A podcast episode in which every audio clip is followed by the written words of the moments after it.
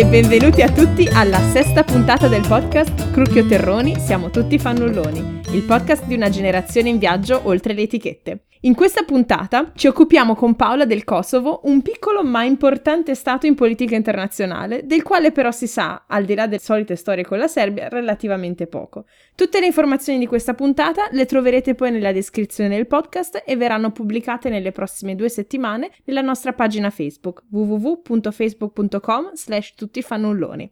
Ma passiamo alla presentazione di queste voci che vi accompagneranno per la prossima mezz'ora o 40 minuti. Dalla patria della birra e dei Lederhosen ci sono io, Carmen, che a 28 anni suonati vivo a Monaco di Baviera e mi occupo di educazione civica. Insomma, è già un miracolo che abbia trovato un lavoro che c'entri con quello che ho studiato, cioè ovvero scienze politiche. Un fun fact nuovo su di me è che sono una patita di podcast. Duh! Anche se ho iniziato solo due anni fa e mezzo ad ascoltarli, nella mia playlist ci sono al momento 46 podcast e prima o poi ve ne consiglierò qualcuno. Ma passiamo adesso a presentare Paola. Ciao cara, dici di più Ciao. di te, chi sei, cosa fai, da dove vieni, magari so, come ci siamo conosciute, anche Come se è abbastanza evidente. 28 anni, suonati pure Mhm. io.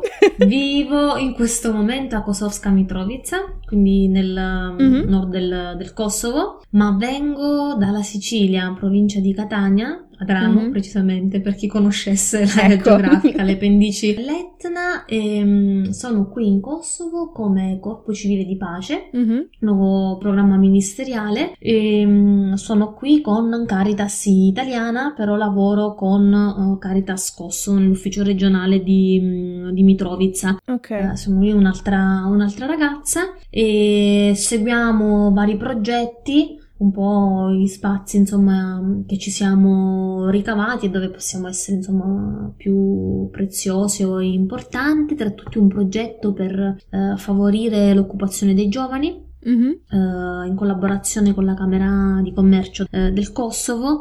stiamo seguendo un po' per monitorare un progetto regionale, Elba, sulle imprese sociali Mhm. in Kosovo, ma anche Serbia, eh, Montenegro, Albania mh, e Grecia. E poi ci divertiamo a organizzare qualche evento ogni tanto, anche un po' per cercare di aumentare la partecipazione dei giovani Mm. al territorio non è, non è sempre facile, anche un po' per rafforzare il, um, il network tra Caritas um, Kosovo, Ufficio di Mitrovica e poi tutte insomma, le, ONG che um, orbitano attorno alla città e che sono tante in realtà in Mm. un posto piccolo come, come questo non ne ho mai viste così tante, così, così concentrate. Mitrovica E ci come, siamo come conosciute, Vienna. madonna, cioè Mitrovica come, ma forse anche di più secondo me in proporzione. Ok. Cioè, proprio no, nel, mio, nel mio paese non mi sognerei mai cose del genere, ecco, e non, non è Mm. che poi a livello di proporzione ci sia una sproporzione così Ok. grande, appunto. E stavi dicendo? che ci siamo conosciute all'università, sì, è Eh, evidente. Siamo Primo vecchie. anno, siamo vecchie, parliamo di dieci anni fa. Mm. E triennale, quindi a Forlì. E come ci siamo conosciute, ora la dinamica non, non- non me la ricordo Sì, precisamente. anch'io. Mi ricordo solo, oh, ovviamente, una Carmen impegnata. Perché quando tu stavi pensando di fare una cosa, Carmen ne faceva già cinque. E vabbè, e quindi la vedevi in tutte le insomma. manifestazioni, in tutte le associazioni possibili. Non so, questo ricordo. Ero un Però po' no, Ludo- iperattiva, Ludo insomma. Eri un po' iperattivo, non so se sia cambiato qualcosa. Mm, non molto, però cerco- Respiri. Sì, sì, no, ancora ogni respiro. Do, do- do molta più importanza eh, al sonno, questo sicuramente. Ah, All'epoca eh, dormivo già è un risultato. È già un grande risultato, sì. Quindi sì, io mi ricordo banchetti, voodoo, questo, Sì. ecco, più o meno. Ma secondo me è anche ricordi. stata un po' colpa della Kate se ci siamo conosciute. Sì, Perché... sicuramente, sì, che Kate che sicuramente tra l'altro in Palestina. esatto in Palestina quindi cioè, siete perfetti ma infatti quando, quando torna dalla Palestina che perché adesso diciamo la connessione internet non è ideale eh, farò una puntata anche con lei Eh, lo sapevo che l'avresti tirata dentro, ci avrei giurato. vabbè scusa eh, cioè non si può Ma anche perché non puoi prendere me senza prendere lei. esatto sarebbe esatto proprio corretto. esatto. no non sarebbe corretto no Va bene, perfetto. Comunque, in generale scopriremo molte altre cose su di te durante la puntata e direi adesso passiamo al grosso della domanda. E, Solo? sì, insomma, tan tan tan. Come preannunciavo poco fa, oggi parleremo di Kosovo, un paese del quale, anche se è molto vicino all'Italia, si parla relativamente poco. Qualche anno fa leggevo su Internazionale che ci sono tantissimi ragazzini, e in alcuni casi addirittura ragazzine, che si chiamano Tony Blair. Nel senso, sì. tutto attaccato e con diverse forme di spelling, non è una cosa chiara. E mm, questo perché molti genitori allora celebrarono il ruolo del primo ministro britannico nella guerra. Tu di persone con questo nome ne conosci? Eh, in generale mi interesserebbe capire che percezione ha la gente oggi di Tony Blair. Allora, persone uh, con questo nome non ne conosco perché appunto il nome è stato dato insomma un po' più di, di, insomma, di 20 anni fa, insomma nel 99, mm. nella primavera, poco prima dell'attacco NATO, perché Tony Blair appunto aveva, spinse più di ogni altro leader occidentale per un decisivo intervento della NATO e fermare mm. le truppe di Milosevic, quindi le famiglie che all'epoca erano in fuga, magari le madri ancora erano in stato in, interessanti per partorire mm. in quella primavera e poi diedero questo nome ai bambini proprio per onorare la ferma posizione di, di Tony Blair. Quindi a differenza mm. del Regno Unito dove il nome Tony Blair in realtà suscita dei sentimenti meno positivi eh, sì. per l'invasione in Iraq, invece qui ha una, una presa molto, molto forte. Anche nel 2010 Blair ha visitato il Kosovo mm-hmm. e ha incontrato sul parco i ragazzini che portavano il suo nome. Ah. Poi c'è chi si chiama solo Blair, c'è chi si chiama solo Tony, poi è scritto mm-hmm. Tony Blair proprio con Blair di E, però proprio perché i nomi sono un spelling um, albanese, okay. eh, però insomma ancora è un, diciamo, una considerazione, mm, penso, ecco per quello che posso vedere io, abbastanza forte come ad esempio mm. Bill Clinton, quindi personaggi che sono stati chiave insomma per uh, la risoluzione della, del conflitto, tanto che c'è una statua di Bill Clinton no, a dove? Pristina. Ah, a Pristina, sì, ok. A Pristina, in una piazzetta che affaccia su un boulevard a lui dedicato, questa dimostrazione che Minchia. sono insomma personaggi importanti, uh-huh. tutti ovviamente ci fanno la foto. Ecco, tra le cose da vedere a Pristina c'è ecco, sicuramente la un anticipo di... della rubrica che... un anticipo, sì. okay. non è che ci sia poi molto, però c'è Bill Clinton. C'è Bill per Clinton. chi volesse. Molti non ci credono, a volte mi chiedono conferma, io poi gli mando la foto allora... oh, ti prego, mandala che, che poi dopo la postiamo sulla pagina pure, Facebook. La mando Perfetto. pure a voi, che sa- sembra salutare con la manina. Quindi... Fantastico. Sì, senz'altro. Grande, perfetto. e quindi niente, insomma, oltre a questo elemento storico che mi sembra, come dici tu, sempre molto presente e molto attuale, in che condizioni sta il Kosovo oggi? Cioè, in senso economiche e sociali? Puoi parlarne anche magari tramite aneddoti quotidiani di cose che fai tu, insomma, col tuo lavoro? Mm-hmm. la situazione economica mm, è allarmante. Il tasso di disoccupazione è più del 30%, ovviamente mm. più alto tra le donne, però raggiunge mm. anche il 60% tra i giovani, mm. secondo UNDP. E poi i giovani sono la fascia debole perché in assenza di prospettive diventano apatici, sono scoraggiati eh, rispetto sia a quello che è il loro futuro, quindi mm. personale, ma anche all'intero paese. Questo li scoraggia molto anche nel sentirsi eh, responsabili e parte di un potenziale trasformazione,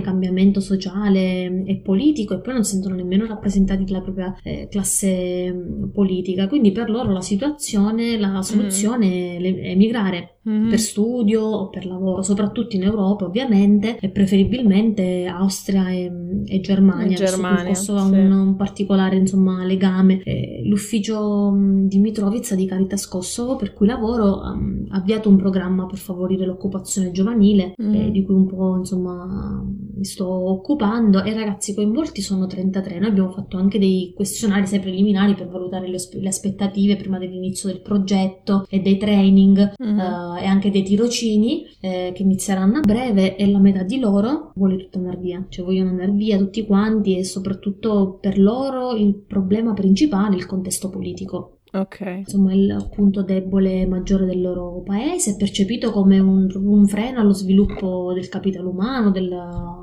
insomma, vita professionale. Quindi, per quella che è la mia esperienza, apatia e frustrazione sono i sentimenti dominanti e ce ne rendiamo conto di più a Mitrovica, la città mm. dove vivo, perché ormai è tra le più povere del paese. Ma prima della guerra eh, era vivace culturalmente, un po' la regina del rock, mm. uh, scena underground, mm. traino economico, dato che qui si, si, trova ancora oggi il complesso minerario di Trepcia, che è tra i più grandi d'Europa e tra uh-huh. i maggiori complessi industriali all'epoca della Jugoslavia, quindi all'epoca eh, 20.000 uomini mm-hmm. ci lavoravano e, e, oggi invece siamo a 2.000.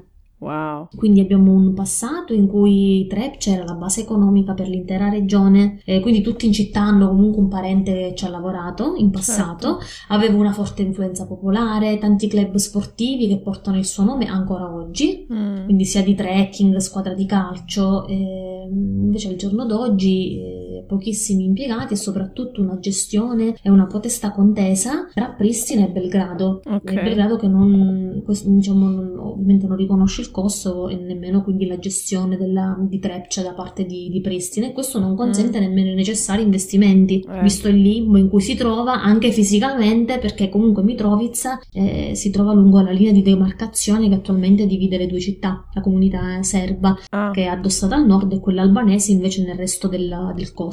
Poi certo c'è da dire che la, la, l'economia si è ripresa dalla guerra, PIL cresce, però i problemi restano, lo stipendio medio è di circa 300 euro al mese, mm. lo sviluppo umano è tra i più bassi d'Europa e questo è il paese più giovane del nostro continente, quindi mm. è un, un, dispiacere che il potenziale che c'è e che noi vediamo non venga utilizzato e sfruttato, quindi nell'economia reale i risultati di questo PIL che cresce si faticano a vedere e mm, molte famiglie mm, eh, dipendono dalle rimesse della diaspora mm. o, o alcune alcune attività economiche devono fare spesso affidamento uh, sugli aiuti internazionali e poi il problema del lavoro si eh, collega ad altri due che non, non hanno subito un rallentamento nel, negli ultimi anni, la corruzione e la criminalità organi- eh, organizzata. Mm. La corruzione che pervade ogni livello e la criminalità organizzata, dato che il Kosovo è un po' al centro di diversi traffici, droga, armi, prostituzione. prostituzione. Mm. E quindi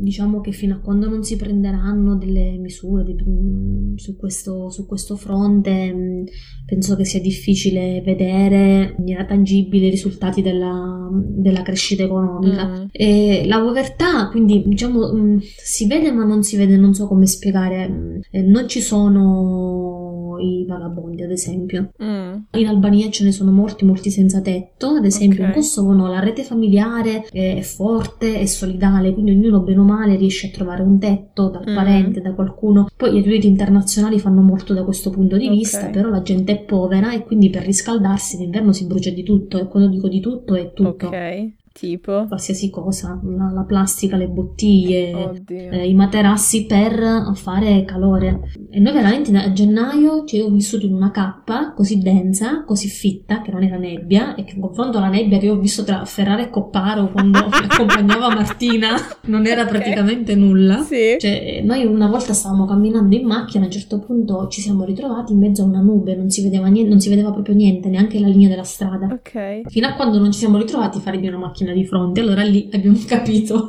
che eravamo in, in pericolo, però mm, ecco, eh, senz'altro e questo ci collega a un altro tema che è quello dell'inquinamento. Uh-huh. Eh, è un problema in Kosovo, tanto che in quei giorni in cui ti dicevo appunto della nebbia fitta che manco tra Ferrara e Copparo, mm. eh, abbiamo raggiunto livelli di inquinamento simili a Pechino.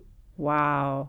E poi le città sono sporche, Mitrovica è sporchissima, sacchetti dell'immondizia ovunque, qui c'è il fiume e invece di galleggiare le poverelle galleggiano i sacchetti. Uh, Manca proprio un, un senso di appartenenza, della... di cultura del, del bene comune, sì. anche di semplice amore verso il territorio. Mm. Quindi questo sicuramente ha influenze anche sulla vita, insomma, nostra di, di tutti i giorni. Certo. E poi della gente che ci vive, innanzitutto. Però ancora mh, si fatica a comprendere il, il, nesso delle proprie azioni con il territorio circostante. Mm. Ora stiamo organizzando qualcosa per il 22 aprile, la giornata della Terra, un po' di sensibilizzazione, non sappiamo se gioverà qualcosa, però ci proviamo. Okay. Eh, in bocca al lupo, facci sapere come crepi, va. Crepi. Eh, sì, passando a un, una cosa sempre ancora più depressiva di politica e sicurezza. Noi li amiamo. Um, esatto, andiamo, noi altrimenti non, non, saremo qui. No, infatti noi vi portiamo in questo, uh, in questo percorso che va sempre più in basso, poi a un certo punto risaliamo, non vi preoccupate. A gennaio di quest'anno un importante politico, uh, Oliver Ivanovic, mm-hmm. è stato assassinato fuori dall'edificio del suo partito, uh, in italiano Serbia Democrazia e Diritto. Nel 2016 la giustizia europea lo aveva condannato a nove anni di carcere per crimini di guerra compiuti nel 99 durante il conflitto, ma nel febbraio dello scorso anno un tribunale d'appello aveva ribaltato la sentenza, così giusto per dare un po' di background sulla sua persona. Tu come hai vissuto questa notizia e se ne parla ancora nei media locali o come se ne parlava allora? Allora, l'ho vissuta innanzitutto ricordando quel giorno con, con sgomento, perché in realtà è venuta a pochi metri da casa mia. Wow. E, ehm, quella mattina, però, io e la mia collega, amica, siamo uscite mm. casualmente in ritardo. Ok. Però quando siamo scese sotto, già era avvenuto, abbiamo tirato dritto dalla, dall'altra parte, ecco, non ci siamo accorti di, di, nulla, anche perché il killer ha utilizzato il silenziatore. Ah. Era passata sì una, un'ambulanza, però non avevamo dato peso, cioè comunque ne passano spesso, sì, non avevamo dato molto peso ai rumori, non ce n'erano poi nemmeno tanti. Mm. Eh, arrivati in ufficio, tutti ci hanno chiesto come stessimo alcuni amici chiedere tutto ok, noi tipo sì, ma non, sì. non, non ce l'avevamo rese conto fino a quando qualcuno ha detto hanno ammazzato Ivanovic. E ehm, diciamo che prima di questo omicidio noi non ci siamo mai sentite in pericolo. Uh-huh. Qui, ma anche la sera, a tornare tardi, non ho mai percepito mm, movimenti ecco, che potessero destare la mia preoccupazione. Mm. Però oh, la dinamica, il fatto che sia mh, avvenuto in pieno giorno, al mattino, eh, quando tutti vanno al lavoro, comunque in una zona molto trafficata, ci ha mm. restituito un'immagine ovviamente diversa sì. eh, di una città dove la criminalità è, è forte sì, e, padrona, e decide, sì. anche le, sì, e decide anche le sorti di, di, questa, di, questa, città. Ovviamente se ne continua a parlare, uh-huh. eh, se ne parlava molto in quei giorni, all'inizio ovviamente nelle prime news non, non, si dava per esclusa nessuna pista, mm. ovviamente, però già da subito mh, mm, si era entra- insomma capito un po' che era un omicidio, un omicidio politico. Mm. su Balkan Insight si legge che dietro l'omicidio si potrebbe nascondere la mano di un imprenditore molto controverso qui a Mitrovica, okay. Milan Radojcic, che è vicino al partito del presidente serbo Vucic, okay. che controlla Serbska Lista, che è il partito del sindaco di Mitrovica Nord, perché a Mitrovica ci sono due municipalità, quella uh-huh. per Mitrovica Sud e Mitrovica Nord. Non ci sono prove ecco, di questo mm, coinvolgimento, eh, però quello che è certo è che comunque Ivanovic aveva già da tempo denunciato di aver ricevuto minacce, però mm. nessuno l'ha protetto. Le ultime elezioni locali sono state proprio l'anno scorso, nel 2017, il governo di mm. Belgrado aveva eh, esplicitamente invitato a non, non votare per Ivanovic, mm-hmm. eh, per evitare eh, di distruggere l'unità serba del Kosovo, per mantenere una connessione tra la Serbia e il popolo serbo, proprio perché eh, dicevo che Vucic controlla Srpska lista mm. e quindi a queste dichiarazioni poi sono aggiunte delle intimidazioni Ivanovic era stata bruciata l'auto mm. in un'intervista un settimanale eh, Vreme eh, a settembre dello scorso anno lui denunciava il senso di insicurezza nella città ma non per colpa degli albanesi perché al solito quando si parla di sicurezza allora si pensa subito ai eh, dissidi tra le due mm. comunità ma a, a causa di altri serbi contro i quali le autorità locali non, non agiscono. Mm. E in quella stessa intervista Ivanovic eh, comunque mm, era ecco, preoccupato anche per la sua incolumità, diceva di aver ricevuto minacce sia lui che la, la, sua, la sua, famiglia. Quindi di tutta questa vicenda ovviamente ne vanno di mezzo i cittadini perché sono loro a, essere, a sentirsi insicuri, non soltanto per lo scenario che è mm, insomma delicato qui senz'altro, ma anche perché non c'è fiducia nelle istituzioni, non c'è fiducia nella polizia, non nella magistratura e loro sono ecco le istituzioni che devono far luce eh, sull'omicidio certo. e che dovrebbero imporre insomma la legge, tutelare la comunità i serbi kosovari e non è che è coinvolta soltanto Belgrado o soltanto Pristina, sono coinvolte entrambe mm. perché per gli accordi di normalizzazione tra le due capitali e che dovevano riprendere proprio il giorno dell'omicidio, mm, okay. penso che non sia un caso, eh, almeno a mio parere, mm. bisogna secondo questi accordi ecco, sistemare alcune questioni tecniche, no? Per cui bisognerebbe costituire l'associazione delle municipalità serbe e quindi mm. la minoranza serba dovrebbe godere di un'autonomia all'interno del Kosovo e, e smantellare le istituzioni parallele serbe che ci sono ancora al nord per integrarle al sistema kosovaro. Alcuni passi in questo senso sono stati fatti, quindi polizia e magistratura sono state già assorbite nella struttura di Pristina. Ok. E quindi anche Pristina è garante della sicurezza dei serbi. Ma la morte di Ivanovic dimostra che anche le istituzioni del Kosovo sono deboli e non riescono a proteggere tutti i cittadini, mm. a prescindere dalla comunità. E ovviamente tutta la comunità è rimasta scioccata ed è stato anche un po' toccante vedere sfilare il corteo sempre sotto casa, molto silenzioso. Mm. E c'è chi ha parlato di, di shock, io ne ho parlato con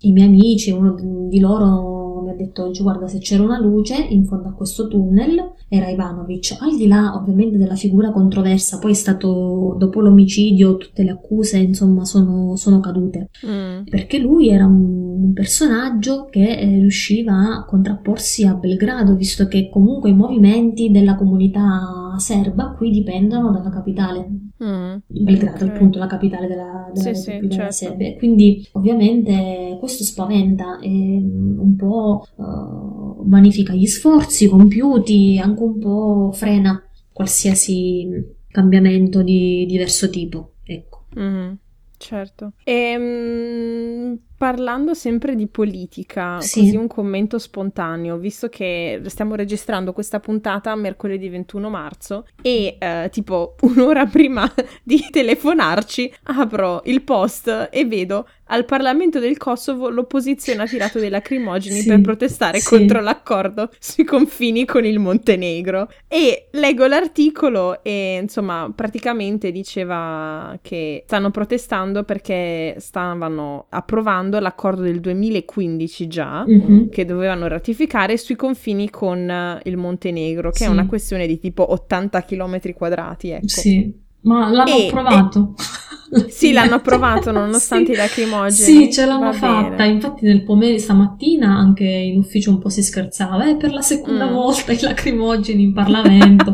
Vete vendosie, significa determinazione in albanese. Dice che uh-huh. in realtà questo accordo va a calpestare gli interessi del Kosovo, così. E quindi mm. sempre lì a dire ma chissà che cosa succede. E invece poi no è stato approvato, quindi okay. è, è, finita, è quella lacrimogena. Ok, è finita con i lacrimogeni. No, e perché, poi i parlamentari cioè... hanno fatto il resto e quindi no, è stato approvato e questo è importante, questo mm-hmm. da dire che non, al di là ecco, dell'accordo di demarcazione territoriale perché l'Unione Europea aveva esplicitamente detto che la ratifica era un, eh, una condizione imprescindibile per eh, parlare di qualsiasi libertà di movimento dei kosovari certo. nell'area di Schengen, quindi con il mm. regime visa free. Sì. Sì, però cioè, è una notizia un po' così insolita che sì, no, poi un po' c'era anche un certo punto di schadenfreude per pensare ah, ci lamentiamo che da noi non so, mangiano le mortadelle in Parlamento. No, no.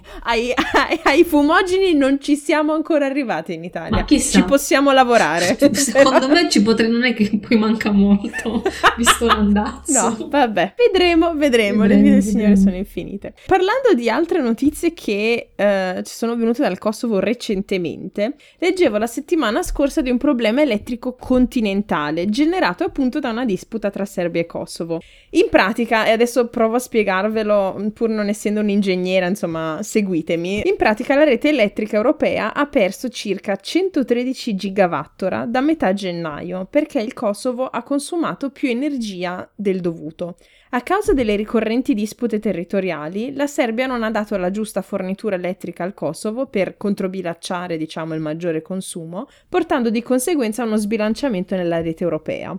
Detto così sembra molto complicato e provo a spiegarlo un po' più nel dettaglio. In pratica, su tutto il continente europeo tranne, e questo interesserà i nostri ascoltatori londinesi, tranne che in Gran Bretagna, abbastanza tipico, abbiamo una rete elettrica condivisa. I fornitori di energia collaborano appunto per mantenere tutti i paesi collegati tra loro, in modo che possano avvenire scambi quando un paese ha più necessità di un altro, e quindi che si possano gestire meglio i picchi, cioè i periodi in cui la domanda di energia è molto alta.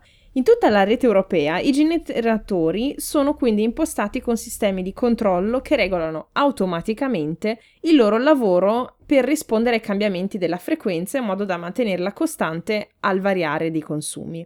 Nel caso in cui parte della rete non lo faccia adeguatamente, come appunto sta avvenendo adesso in Serbia e Kosovo, mm. la rete si sbilancia con un effetto a catena che porta la frequenza eh, elettrica ad allontanarsi dallo standard che sono 50 Hz. L'esempio più eclatante di insomma che cosa succede quando questo problema avviene è stato in questo caso quello delle radiosveglie e degli orologi collegati a una presa. In pratica, i modelli più semplici, come ad esempio, non so, elettrodomestici come microondi e forni e simile, eh, non hanno un sistema interno per regolarsi, ma sfruttano la frequenza della rete elettrica per calcolare un secondo ogni 50 variazioni della polarità della corrente elettrica. Quindi se la frequenza cambia e si discosta molto da questi famosi 50 Hz standard, gli orologi iniziano a calcolare scorrettamente il passare del tempo, segnando un'ora sbagliata, sì. mentre i modelli più recenti di orologi hanno un ricevitore radio eh, per regolare in modo più preciso l'ora.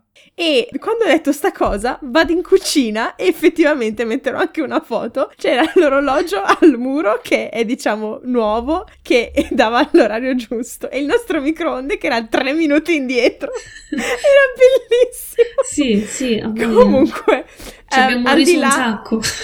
sì, ma immagina quindi, al di là di questa storia particolare, volevo chiederti, ci sono altri problemi pratici della vita di tutti i giorni dei quali puoi parlarci che sono influenzati dai rapporti tra Serbia e Kosovo? Sì, ma la prima cosa che mi viene in mente, mm, mi spiace parlare di cose tristi.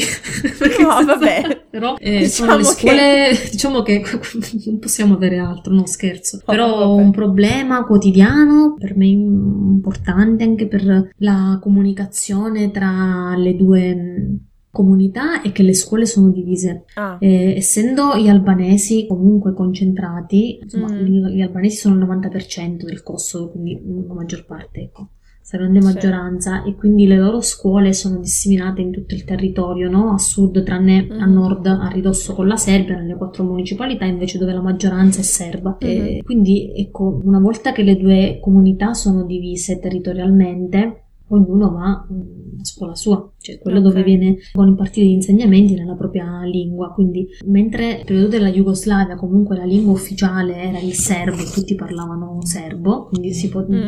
si comunicava tra le due comunità, ora non, non, è più così. Sulla carta il Kosovo dovrebbe garantire un'istruzione in uh, lingua serba per le minoranze, però questo non avviene. Quindi le, le comunità uh, si isolano Mm. Perché ora le nuove generazioni non parlano una lingua dell'altro, quindi questo sicuramente non, non favorisce l'incontro ed è certo. praticamente difficile che dei ragazzi di 15 anni iniziano a frequentarsi a parlare l'inglese. Ecco. Mm. Quindi questo sicuramente influenza, poi influenza anche mm, la mancanza di libertà di movimento, ad esempio nella città di Mitrovica per paura e diffidenza, quindi gli albanesi non vanno a nord generalmente, né i serbi vanno a mm. sud.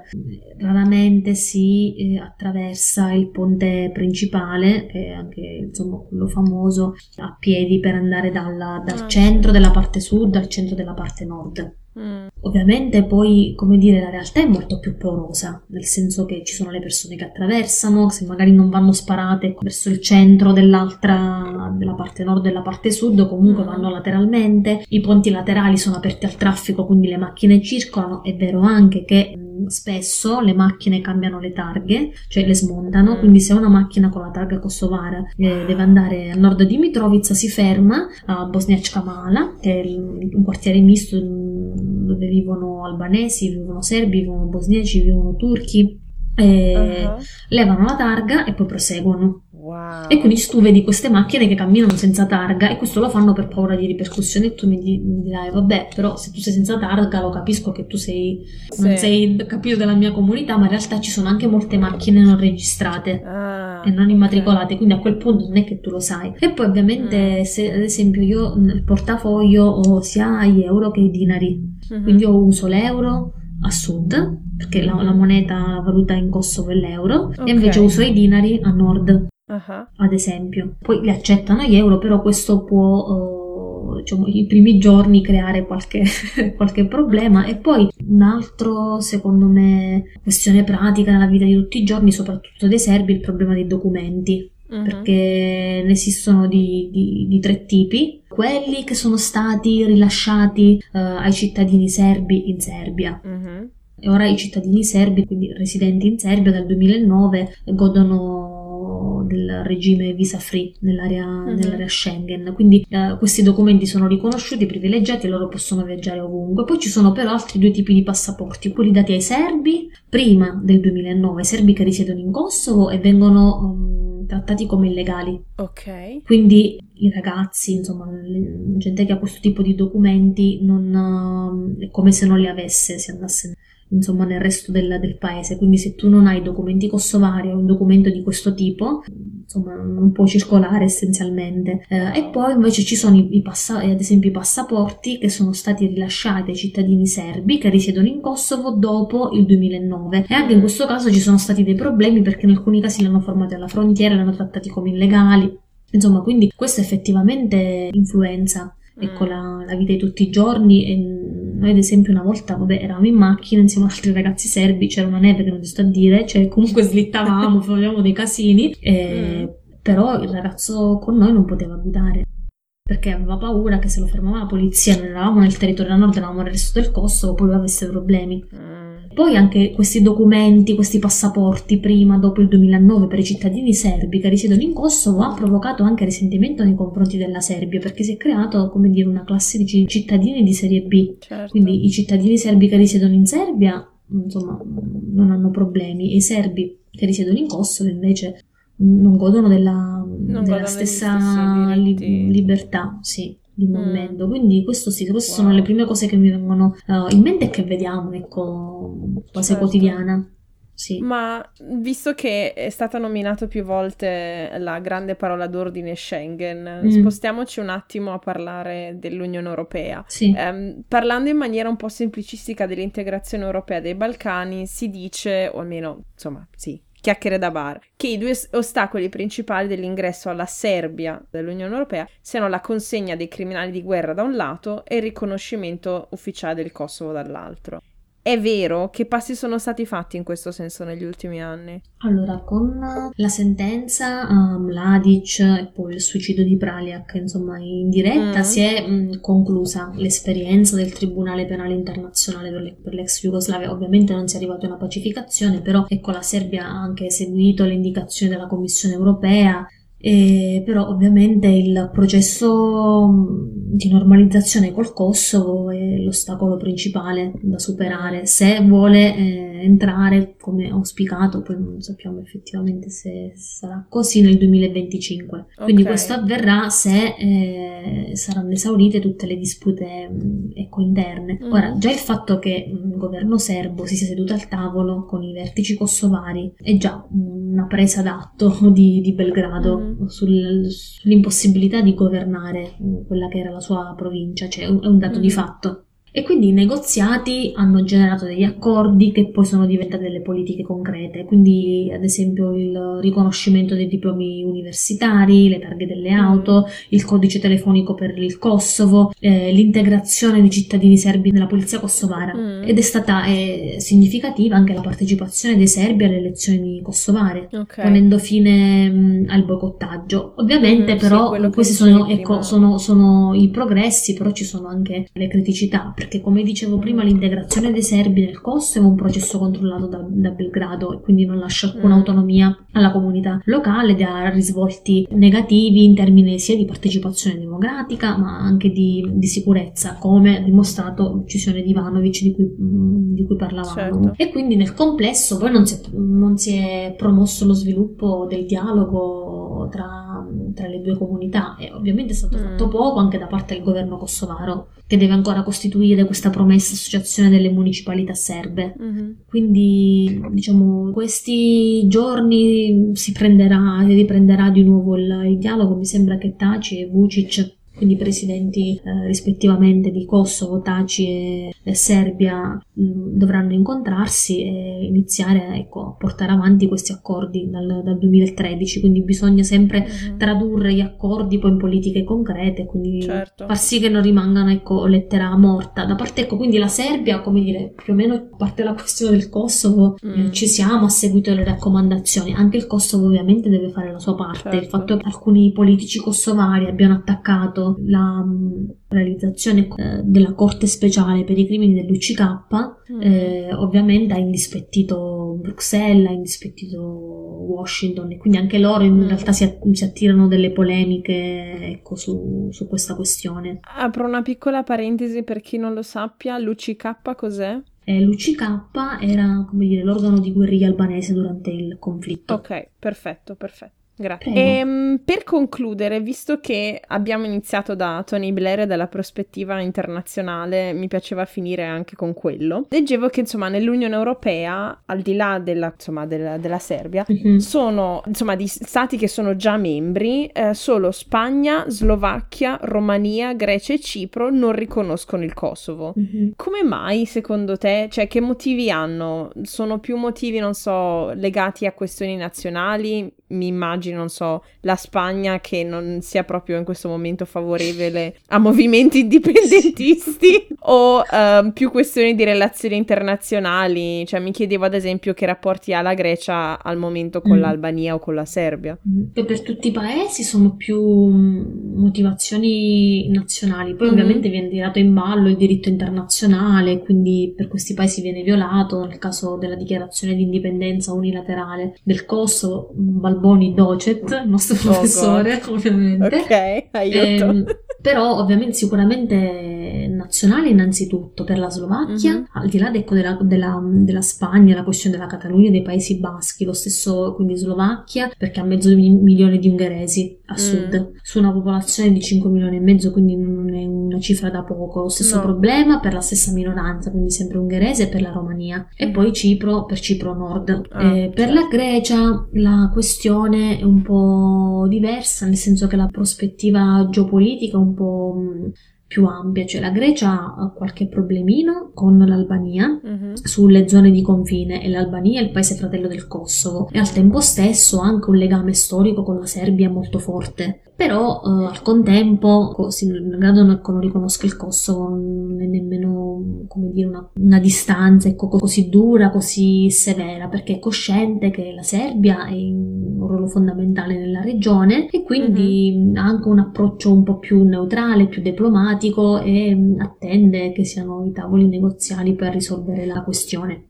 Ecco, okay. essenzialmente più o meno, grosso okay, modo. Ok, interessante. Comunque, cioè, insomma, vedremo poi quando si parlerà di integrazione eh, europea effettiva di tutti i restanti stati balcanici, insomma, come poi la, la, Grecia e gli altri stati si comporteranno dal punto di vista del voto. Sarà interessante. Sì. Vedremo. Sì. In ogni Vedremo. caso, grazie perché, wow, una quantità di informazioni considerevole che, insomma, cercheremo di digerire durante questa puntata. E adesso direi che passiamo... che non siete diventati tristi, eh? no, no, ma adesso le ultime due rubriche ci risollevano ah, l'umore. Meno male. Direi che possiamo passare al prossimo punto, grazie.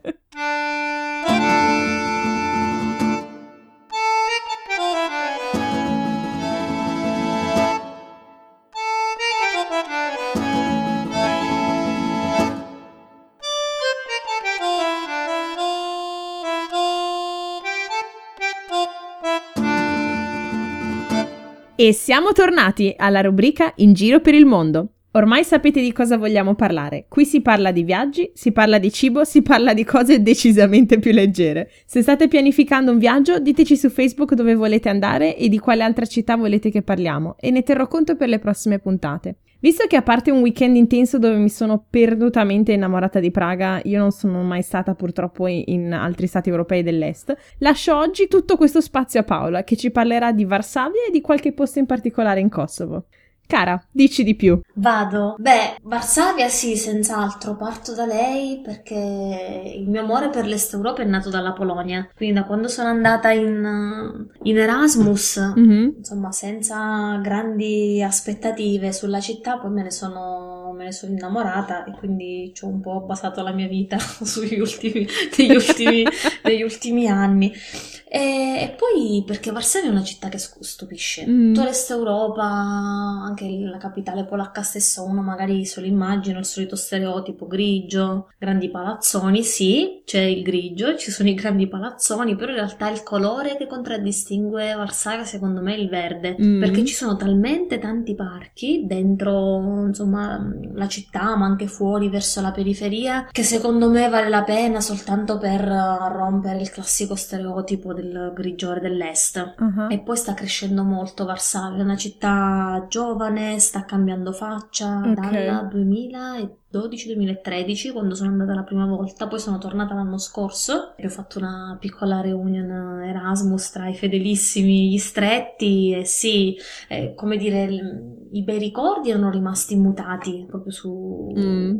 sui giovani, la città, la vita, la vita notturna, però al tempo stesso sta cambiando e sembra non rallentare mai. È un po' hipster, eh, questo diciamolo, che è un po', tro- un po troppo hipster, però Ma cioè, non possiamo fare nulla. Però vale assolutamente la pena per fare un salto, sia per gli amanti di storia, mm-hmm. quello senz'altro, perché la tocchi guardando decine di, di monumenti, uh, soprattutto insomma che ricordano la seconda guerra mondiale, ma anche, ma anche, la prima, perché dopo la prima guerra mondiale la Polonia diventa di nuovo un, uno stato indipendente. E mm. poi musei bellissimi che ti, ti, immergono proprio in quello che è stata la storia della Mitteleuropa, quindi senz'altro un viaggio vale la pena, soprattutto perché ci sono i low cost, quindi fatelo. Ecco. Ecco, strategico. E il tuo museo preferito a Varsavia, quindi quale sarebbe? Ma l'ultimo che ho visto che mi è piaciuto molto, ma ci dovrò ritornare per guardarlo con più calma e attenzione, aperto da poco il Polin Museum sulla storia degli, degli ebrei uh-huh. di Polonia, quindi molto bello sia architettonicamente, mm-hmm. quindi per chi è insomma appassionato di architettura vale la pena andarci anche solo per quello e poi senz'altro per la storia, sì, perché ti, ti catapulti in una realtà, in una Polonia che non esiste più.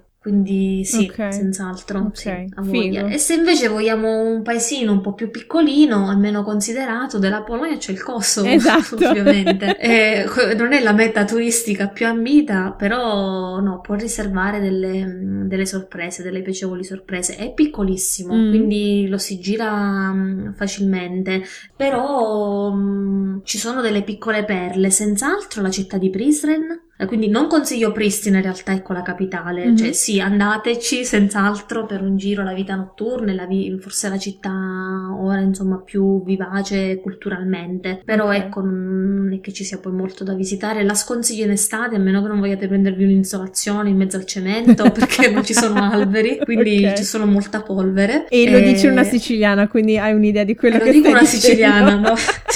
Io ho sofferto tanto in estate, lo dico. E quindi Pilsen senz'altro, anche perché è molto evidente il passato interculturale del Kosovo, quindi la moschea bellissima, le chiese ortodosse, mm. eh, la roccaforte lì sulla collina, è, vabbè, ci si gira velocemente, un giorno può essere sufficiente, due, mm. però insomma è fatto. E se ci andate in estate durante il DocuFest, che è un festival eh, sui documentari dell'area balcanica, insomma ve ne innamorerete, sì. e poi una contraltare mm, serbo, il, mon- il monastero di Decani. Mm. E in che mese è il DocuFest? Allora, l'anno scorso è stato ad agosto, quindi penso che l- quest'anno sia la stessa identica cosa. Non ho controllato perché okay. purtroppo non vabbè, sarò più in, in, Kosovo, quindi no.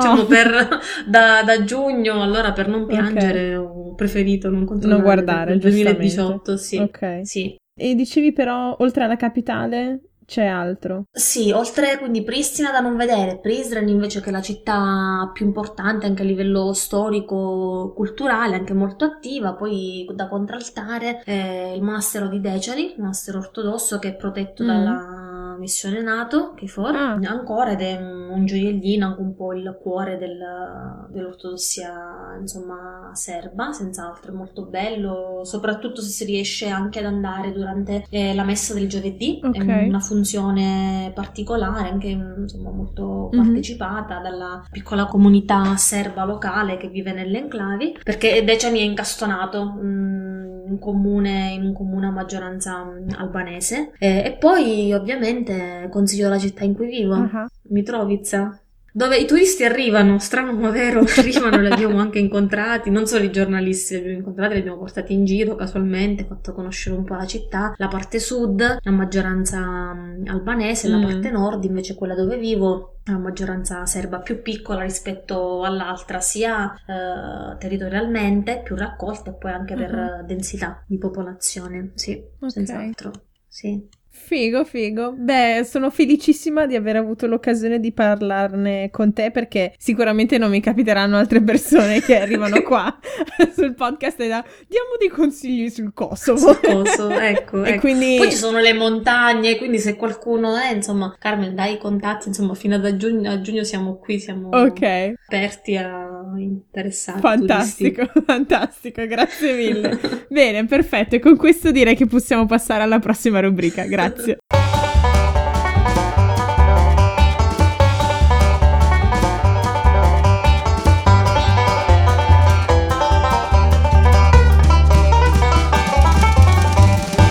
E rieccoci all'ultima rubrica Modi di dire, modi di essere. Da quando mi sono trasferita in Germania e mi sono messa a studiare il tedesco, una cosa mi ha sempre affascinata, i modi di dire. Riflettono la cultura di un paese o di una regione ed è affascinante vedere come alcuni siano simili in paesi molto diversi, cosa che proprio oggi analizzeremo. Ogni settimana ve ne raccontiamo di nuovi e questa settimana Paola ve ne porta in diversi linguaggi, diciamo, e io un paio in tedesco. Allora, dicevi prima, insomma, appunto di Varsavia, che cosa hai scoperto a? Varsavia. Eh, io ho scoperto, rimanendoci un po' di sasso, che incrocio esatto. le dita e tengo i pollici. Quindi, okay. ma lo fanno anche fisicamente, cioè tu incroci le dita e loro si tengono i pollici, quindi chiusi in un pugno, uh-huh. e in polacco sarebbe Trimam Ksiuki. Ok. E anche in Serbia fanno la stessa identica cosa. Uh-huh. Eh, e quindi anche nel nord del Kosovo. Mm-hmm. Allora anche in serbo si dice Dream ti palceve.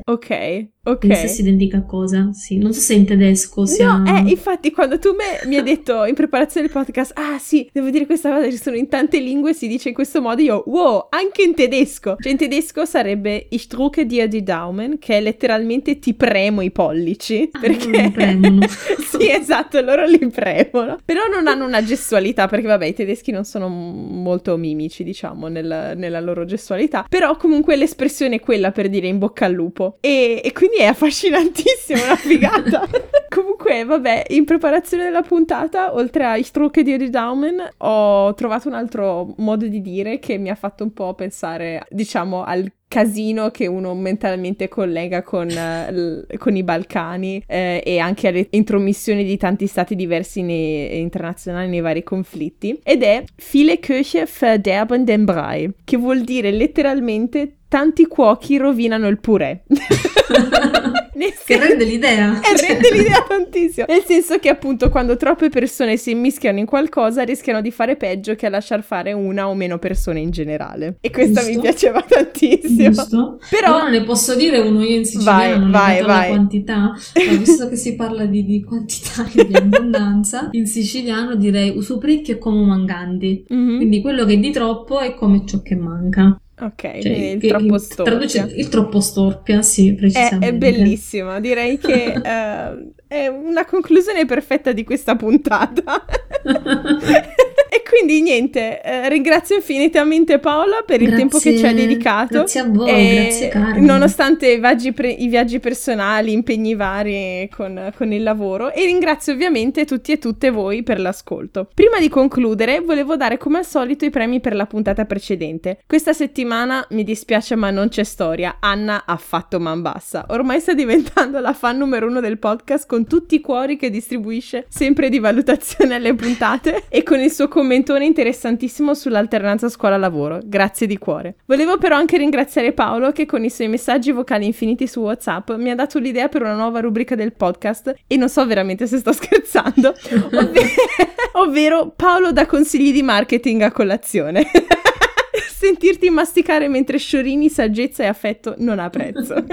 per la prossima puntata vi do un, diciamo, un compito a casa. Su Facebook ho messo un sondaggio perché sto riflettendo se aprire o no un profilo su Patreon per rientrare un po' dei costi di produzione del podcast. Mi fareste un gran piacere se ci date un'occhiata e rispondete. Se state ascoltando questo podcast quando esce lunedì mattina, spero siate arrivati nel frattempo al lavoro, se no tenete duro che il pendolarismo prima o poi finisce. Per domande o commenti visitate la nostra pagina www.facebook.com slash tuttifannulloni o scriveteci a tuttifannulloni-gmail.com e ricordate, vale sempre la regola del rispetto e della critica costruttiva. Siate il vostro lato migliore, è solo così che le cose cambieranno davvero. Se volete consigliare il podcast ad amici o familiari, ci trovate su SoundCloud e sulla maggior parte delle app dove si ascoltano podcast, come Apple Podcast, Pocket Cast e da questa settimana anche su Stitcher. Novità. Altrimenti ci fate un grande piacere a mettere stelle e commenti su iTunes e dovunque si possa, perché più stellette e cuori prendiamo, più riusciamo ad attirare l'attenzione di nuovi ascoltatori. Questo podcast è prodotto e curato da me, Carmen Romano, e nella prossima puntata, la prima di confronto generazionale, attenzione, parleremo con mamma Tina di cosa vuol dire fare le feste in famiglia dopo che te ne sei andata in un'altra regione o in un altro paese. Se avete domande o suggerimenti sul tema, scrivetemi. Tutte le musiche sono di Kevin MacLeod del sito